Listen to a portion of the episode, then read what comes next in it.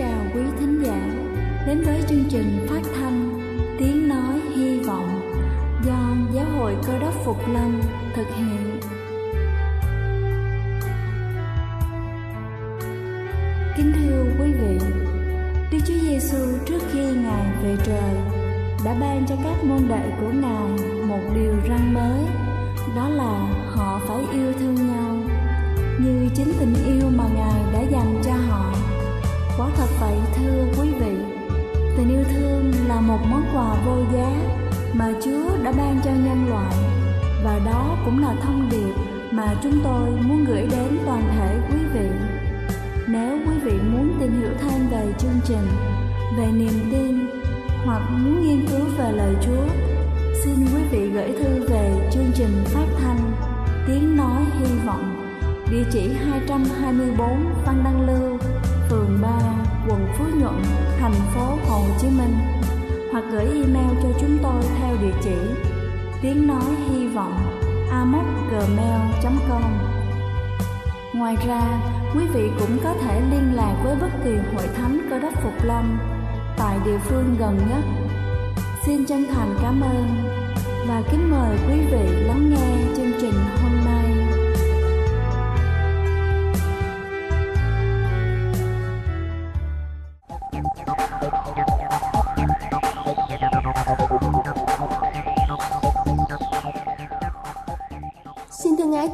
Vị thính giả thương mến. Chúc quý vị có một buổi sáng với tinh thần thật sảng khoái để làm thật tốt công việc của mình. Kính thưa quý vị, kỹ năng ngôn ngữ của một đứa trẻ có thể bị ảnh hưởng bởi một vài tình huống trong cuộc đời của chúng. Theo nghiên cứu, thì sau đây là một số vấn đề có thể góp phần vào sự ảnh hưởng yếu tố tâm lý đến khả năng ngôn ngữ của trẻ nhỏ. Đầu tiên đó chính là tiêu chuẩn chăm sóc. Khi một đứa trẻ bị bỏ rơi nó có thể ảnh hưởng đến khả năng nói và hiểu ngôn ngữ của trẻ. Những đứa trẻ bị bỏ rơi ở trung tâm bảo trợ thường đạt điểm số thấp hơn trong thử nghiệm nhận thức về ngôn ngữ. Khi mà chúng ta không chú ý và chăm sóc đến con của chúng ta như chúng muốn, chúng sẽ không có nghe những gì mà chúng ta nói và không có cơ hội để hiểu nghĩa và âm điệu của các từ. Điều này có thể dẫn đến những vấn đề xã hội trong tương lai. Thứ hai đó chính là khả năng kinh tế một nghiên cứu đã chỉ ra rằng trẻ em sống ở gia đình có điều kiện kinh tế thấp thì sẽ kém thông minh hơn và đạt được ít thành tựu hơn.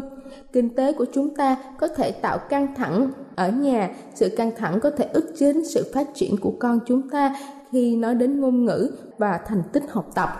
Thứ ba đó chính là rối loạn tâm lý.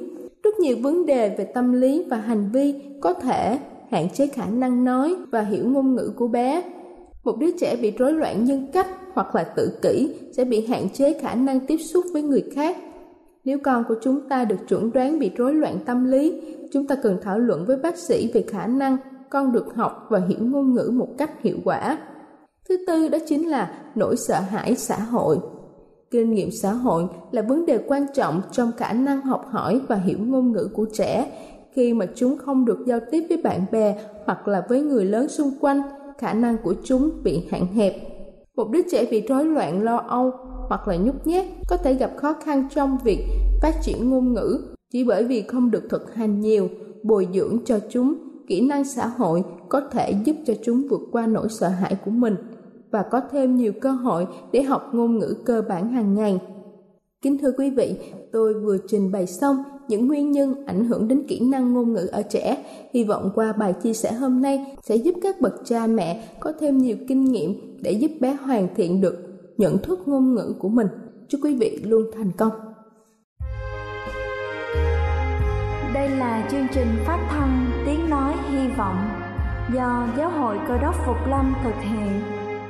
Nếu quý vị muốn tìm hiểu về chương trình hay muốn nghiên cứu thêm về lời Chúa Xin quý vị gửi thư về chương trình phát thanh Tiếng Nói Hy Vọng Địa chỉ 224 Phan Đăng Lưu Phường 3 quận Phú Nhuận Thành phố Hồ Chí Minh Hoặc gửi email cho chúng tôi theo địa chỉ tiếng nói hy vọng amos@gmail.com Ngoài ra, quý vị cũng có thể liên lạc với bất kỳ hội thánh cơ đốc Phục Lâm tại địa phương gần nhất. Xin chân thành cảm ơn và kính mời quý vị tiếp tục lắng nghe chương trình hôm nay.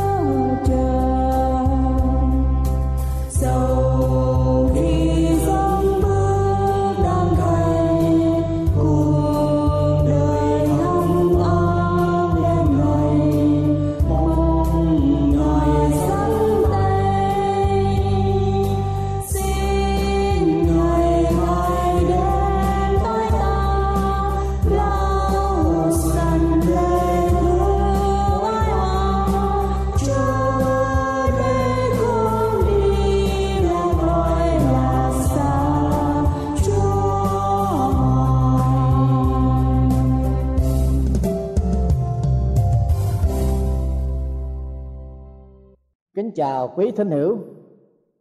Kính thưa quý vị và các bạn thân mến. Thánh đồ Giang đã ghi nhận bảy cái phép lạ mà Đức Chúa Giêsu đã làm trước khi ngài chịu đóng đinh trên thập tự giá. Và cả bảy cái phép lạ Chúa đã làm thật là độc đáo vô cùng. Phép lạ cuối cùng, và cũng là cái phép lạ lớn lao hơn hết, là phép lạ Chúa đã làm cho Lazarus là người đã chết, sống lại. Chính cái phép lạ này, Đức Chúa Giêsu đã chứng tỏ ngài có quyền trên sự chết. Sự chết là kẻ thù lớn nhất và cũng là kẻ thù sau cùng sẽ bị hủy diệt. Nếu những phép lạ đều là những cụ thể để ban hành cái mệnh lệnh của Chúa, thì đây chính là một phép lạ đã được minh chứng hùng hồn về quyền phép của Đức Chúa Giêsu ngài có quyền đem sự sống cho bất cứ ai đã chết trong lầm lạc và trong tội lỗi của mình. Đức Chúa Giêsu cứu thế, đối diện trước cái sự chết của Lazarus như thế nào? Ở đây chúng ta hãy nghe Thánh Kinh ghi lại, sách Giang đoạn 11 câu thứ 11 rằng Lazarus bạn ta đang ngủ nhưng ta đi đánh thức người. Lời phán của Đức Chúa Giêsu trong khi Lazarus chết và đã được chôn nằm trong mộ. Lazarus bạn ta đang ngủ, nhưng ta đi đánh thức người. Những hạt giả kinh thánh bảo rằng, trong hiến pháp của người do thái, thường nói về sự chết của những rabbi như là một giấc ngủ còn homer lại cho rằng chết và ngủ là hai chị em sanh đôi. Đức chúa giêsu phán, ta đi đánh thức người. Lời phán quyền phép của chúa trên đây đã đem lại cái ánh sáng mới mẻ đối với quan niệm của tổ tiên người do thái. Và chúa giêsu đã đến thế gian để phá hủy sự chết là kẻ thù sau cùng của nhân loại đức chúa giêsu đối diện với sự chết của Lazarus để làm sáng tỏ hai lý do màu nhiệm. Một là bệnh này không đến chết đâu, nhưng vì sự vinh hiển của đức chúa trời, hầu cho con của đức chúa trời bởi đó được sáng danh. Lời phán của đức chúa giêsu về cái chết của Lazarus bệnh này không đến chết đâu, nhưng vì sự vinh hiển của đức chúa trời hầu cho đức chúa trời bởi đó, được sáng danh ở đây đức chúa giêsu đã nêu lên mục đích về sự chết của Lazarus vì sự vinh hiển của Đức Chúa Trời và vì sự sáng danh của Đức Chúa Giêsu cứu thế.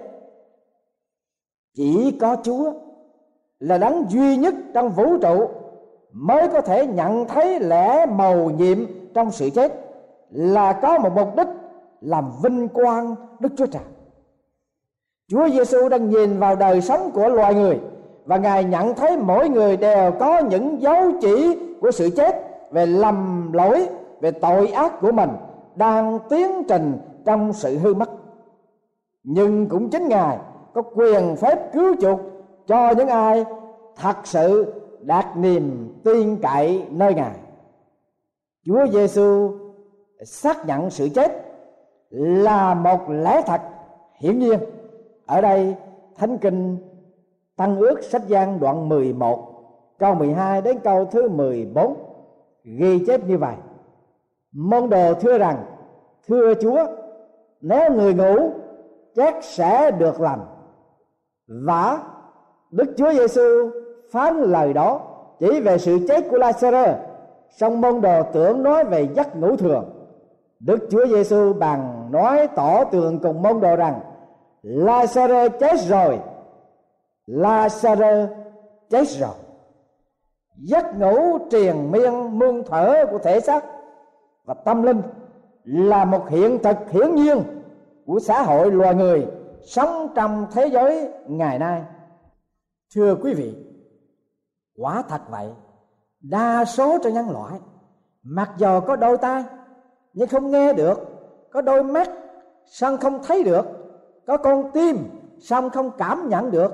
Có đầu áp song bất năng bất động dầu cho nền văn minh đã sản xuất những khoa học gia, những triết gia, hay những nhà giáo dục, hoặc những nhà sáng chế tinh xảo thật, nhưng không thể nào đánh thức những con người mà đời sống tâm linh của họ đã bất động trong giấc ngủ thiên thu. Vua david đã quá kinh tởm với giấc ngủ tâm linh khi vua đã than khóc với chúa như vậy. Hỡi giê-hô-va, đức chúa trời tôi, xin hãy xem xét nhậm lời tôi và làm cho mắt tôi được sáng. Kẻo tôi phải ngủ chết chăng? Kẻo tôi phải ngủ chết chăng? Vâng thưa quý vị, chỉ có tình thương xót của chúa mới có thể giải đáp được mới có thể đánh thức những ai trong cái đời sống tâm linh đang ngủ triền miên khắp khởi. Chúa giêsu phán lazarus bạn ta đang ngủ, nhưng ta đi đánh thức người. Chúa là đấng duy nhất mới có thể đánh thức cái đời sống tâm linh của chúng ta, mới có thể làm cho đời sống tâm linh của chúng ta trỗi dậy. Mà cảm nhận được ở trong sự kêu gọi ở trong quyền phép của Đức Chúa Trời, qua Đức Chúa Giêsu cứu thế. Ông Jack Creeder là người Ý, đã kể lại rằng ông đã được quyền phép của Chúa đánh thức cái đời sống tâm linh của ông và ông không bao giờ chấm dứt cái sự suy nghĩ của ông về cái phép lạ đã xảy ra cho ông vào buổi trưa, ngày thứ sáu của tuần lễ Chúa chịu khổ hình cô của ông dẫn ông đến nhà thờ dự buổi lễ kỷ niệm sự hy sinh của Chúa. Ông là người không có một tôn giáo nào cả. Đời sống tâm linh của ông đang ngủ trong giấc ngủ thiên thu. Đã chết liệm từ bao giờ? Khi ông nghe sứ điệp về thập tự giá, dường như có một động cơ nào đó thúc đẩy ông, thay đổi ông, đánh thức ông ông sống lại trong Chúa Giêsu và kết quả, cái đời sống tâm linh của ông đã được sống dậy. Ông học xong đại học và học xong thần đạo. Bây giờ, ông hầu việc chúa tại quê hương của ông.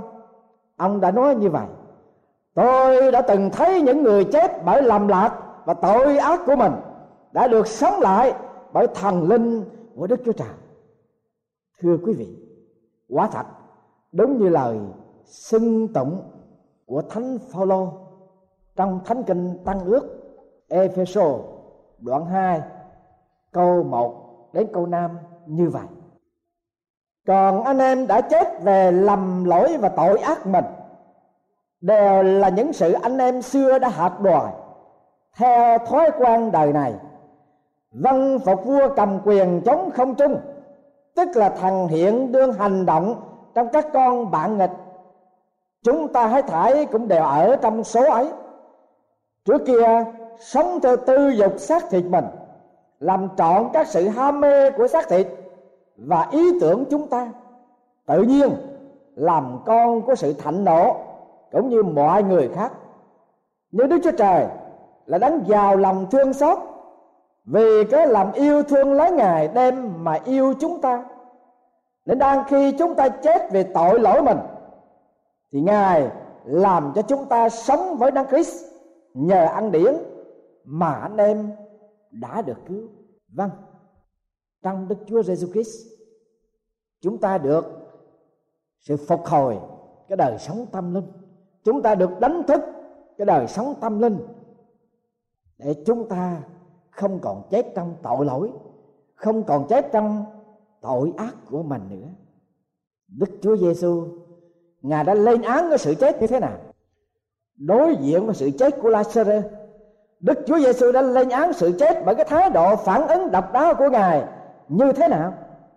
Cái mức độ bất mãn của Chúa rất là sâu đậm vô cùng về sự chết, vì nó là kẻ thù lớn lao nhất và là sau cùng của nhân loại ngài bằng đau lòng và cảm động.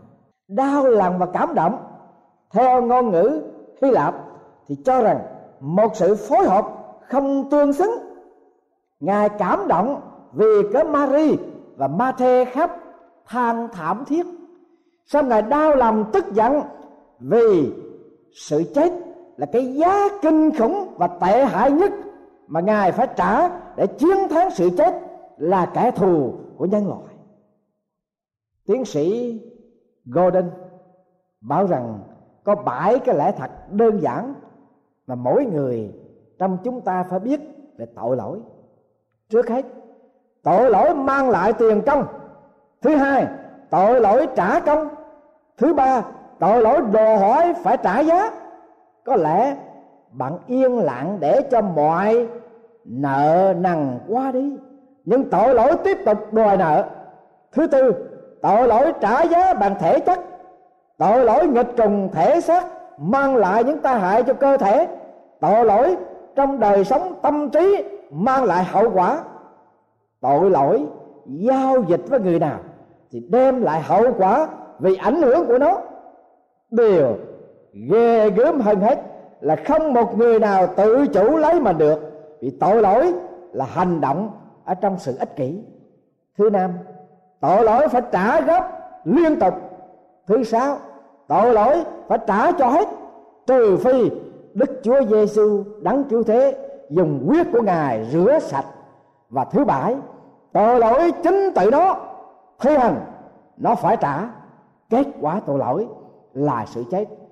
Chết thân thể, chết tâm trí và chết cái đời sống tâm linh. Cái mức độ buồn phiền của Chúa Giêsu sâu đậm đến như thế nào? Kinh thánh ghi chép lại rằng, Đức Chúa Giêsu khóc. Vâng thưa quý vị, những giọt nước mắt chảy dài trên đôi má của Chúa không chỉ những an ủi Mary và ma thế song còn khóc cho sự tai hại mà tội lỗi đã gây nên? Tất cả tội lỗi đau buồn và khốn khó của thế gian dường như nhắm vào cái tâm thần của Chúa trong giây phút đó. Linh hồn của Chúa đã bộc lộ sự buồn phiền vì cớ tội lỗi và sự chết. Ngài khóc. Vâng Chúa Giêsu khóc vì cảm thông được cái sự nặng nề, cái sự tuyệt vọng về sự chết. Nhưng Chúa Giêsu ngài đã chiến thắng sự chết. Như lời phán đã được ghi chép lại trong thánh kinh sau đây. Đức Chúa Giêsu phán rằng, ta là sự sống lại và sự sống. Kẻ nào tin ta thì sẽ sống. Mặc dầu đã chết rồi, còn ai sống mà tin ta thì không hề chết. Ngươi tin điều đó chăng? Vâng thưa quý vị, chúa phán về sự sửa soạn, sẵn sàng cho cái đời sống của chúng ta là phải trang bị bằng đức tin. Vì ngài là đấng đã từ kẻ chết sống lại. Kẻ nào tin ngài thì sẽ sống. Mặc dầu đã chết, chúa phán tiếp để sửa soạn, sẵn sàng như thế nào. Khi chúa đi đến phần mộ của Lazarus đứng trước cửa mộ, đức chúa giêsu đã phán hãy lan hòn đá đi. Hãy lan hòn đá đi. Chúa có thể phán một lời thì Lazarus sống lại và đi ra. Xong ngài bảo những người ở đó phải lan hòn đá của cửa mộ. Để làm gì? Vâng thưa quý vị, chúa khi nào, ngài cũng đòi hỏi cái sự hợp tác của chúng ta. Chúng ta có đầy đủ đức tin để bước vào cái quyền phép của chúa chăng? Chúa bảo hãy lan hòn đá của cửa mộ đi. Vâng chúng ta có sẵn sàng để vứt bỏ những cái trở ngại. Hầu chúng ta có thể bước vào trong quyền phép của chúa chăng?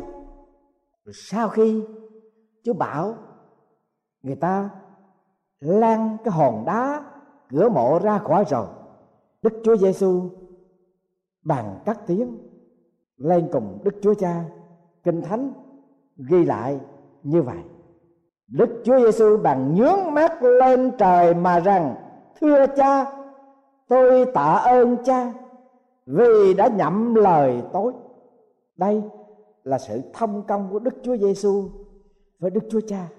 Chúa giêsu không bao giờ xa cách với thiên đàng và công việc của ngài bao giờ cũng trần lên với đức chúa cha.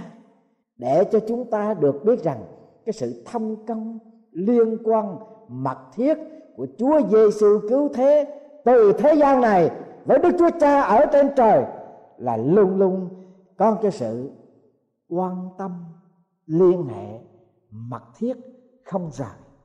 Và Chúa truyền phán sự phục sinh như thế nào? Hỡi là sơ hãy ra, một lần nữa chúng ta có thể chiêm nghiệm cái lời phán của Chúa có ẩn ý như thế nào? Tại sao Chúa không phán Lazarus người sống lại? Mà Chúa phán là hỏi Lazarus hãy ra. Lazarus muốn sống lại Lazarus phải nghe cái mệnh lệnh của Chúa, đi ra khỏi phần mộ vâng thưa quý vị, nó bày tỏ cái sự hợp tác, bày tỏ cái hành động của đức tin, nó bày tỏ cái sự phối hợp giữa chúng ta với Chúa. Có một vị mục sư nói như thế nào? Hãy chỉ cho tôi một hội chúng có sự sẵn sàng và một mục sư của một hội chúng đó không có ngang cách với thiên đàng. Và tôi sẽ chỉ cho quý vị sự sáng tạo trong đời sống phục sinh. Gần đến mùa phục sinh, chúng ta có sẵn sàng. Chúng ta có ngăn trở tất cả những cái sự việc xung quanh, lỡ bỏ mọi nan đề để chúng ta có thể bước vào cái quyền phép của Chúa Giêsu hầu có thể khôi phục cái đời sống tâm linh của chúng ta chăng? Lời truyền phán của Đức Chúa Giêsu về sự giải phóng như thế nào?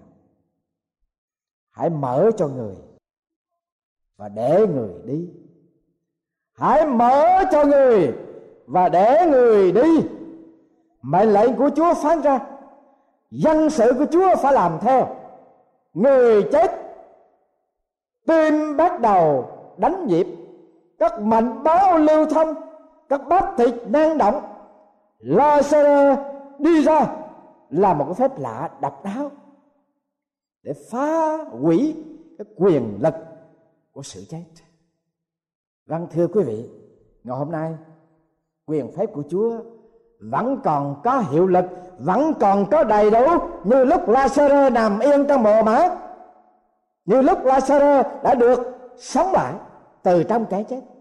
Nếu chúng ta bàn làm đi ra khỏi cái vị trí của cái tôi của chúng ta, nếu chúng ta bàn làm đi ra khỏi cái vị trí của ma quỷ sai khiến, chế ngự nếu chúng ta bàn làng loại bỏ tất cả những chướng ngại vứt bỏ tất cả những điều mà làm ngăn trở chúng ta trên bước đường đến với Chúa. Thưa quý vị, quyền phép của Ngài sẽ hoàn toàn thay đổi cái đời sống của chúng ta, phục hưng cái đời sống tâm linh của chúng ta, đánh thức cái đời sống tâm linh của chúng ta sẽ được năng động. Vậy trọng tâm cái sứ mệnh về phép lạ, làm cho cái chết sống lại là bày tỏ quyền phép của Chúa Giêsu hủy diệt sự chết là kẻ thù sau cùng của nhân loại. Quả thật, đúng như lời Chúa Giêsu phán, ta nói cùng các ngươi, giờ đến và đã đến rồi. Khi những kẻ chết sẽ nghe tiếng của con của Đức Chúa Trời và những kẻ nghe sẽ được sống. Thưa quý vị, nếu quả thật đời sống tâm linh của quý vị đang chết, đang bất động, bất năng mà quý vị nghe được tiếng phán của Chúa hôm nay, quý vị bằng lòng đi ra khỏi cái vị trí mà quý vị đang bị cầm giữ.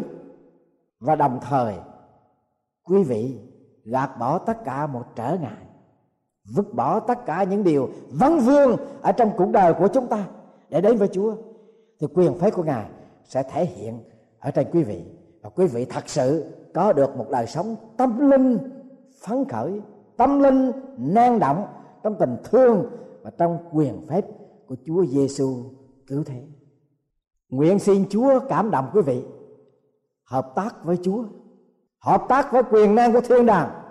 Hợp tác với nguồn năng lượng để giúp cho chúng ta khôi phục cái đời sống tâm linh. Là đi ra khỏi nơi tội lỗi, cầm giữ cái đời sống tâm linh của quý vị. Bắt đầu đến với Chúa Giêsu thưa quý vị chúng ta sẽ được như lời Chúa phán. Ta nói cùng các ngươi, giờ đến và đã đến rồi. Khi những kẻ chết sẽ nghe tiếng của con Đức Chúa Trời và những kẻ nghe sẽ được sống. Tôi mong ước rằng cái đời sống tâm linh của quý vị sẽ được sống động và tồn tại trong sự sinh tồn quyền năng của Đức Chúa Giêsu cứ thế.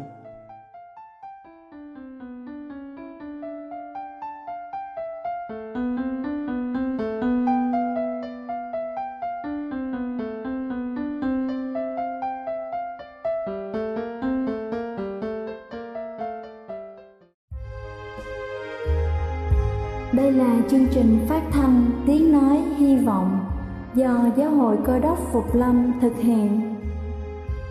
Nếu quý vị muốn tìm hiểu về chương trình hay muốn nghiên cứu thêm về lời Chúa, xin mời quý vị gửi thư về chương trình phát thanh Tiếng Nói Hy Vọng, địa chỉ 224 Văn Đăng Lưu, phường 3, quận Phú Nhuận, thành phố Hồ Chí Minh hoặc gửi email cho chúng tôi theo địa chỉ tiếng nói hy vọng gmail.com Ngoài ra, quý vị cũng có thể liên lạc với bất kỳ hội thánh cơ đốc phục lâm tại địa phương gần nhất.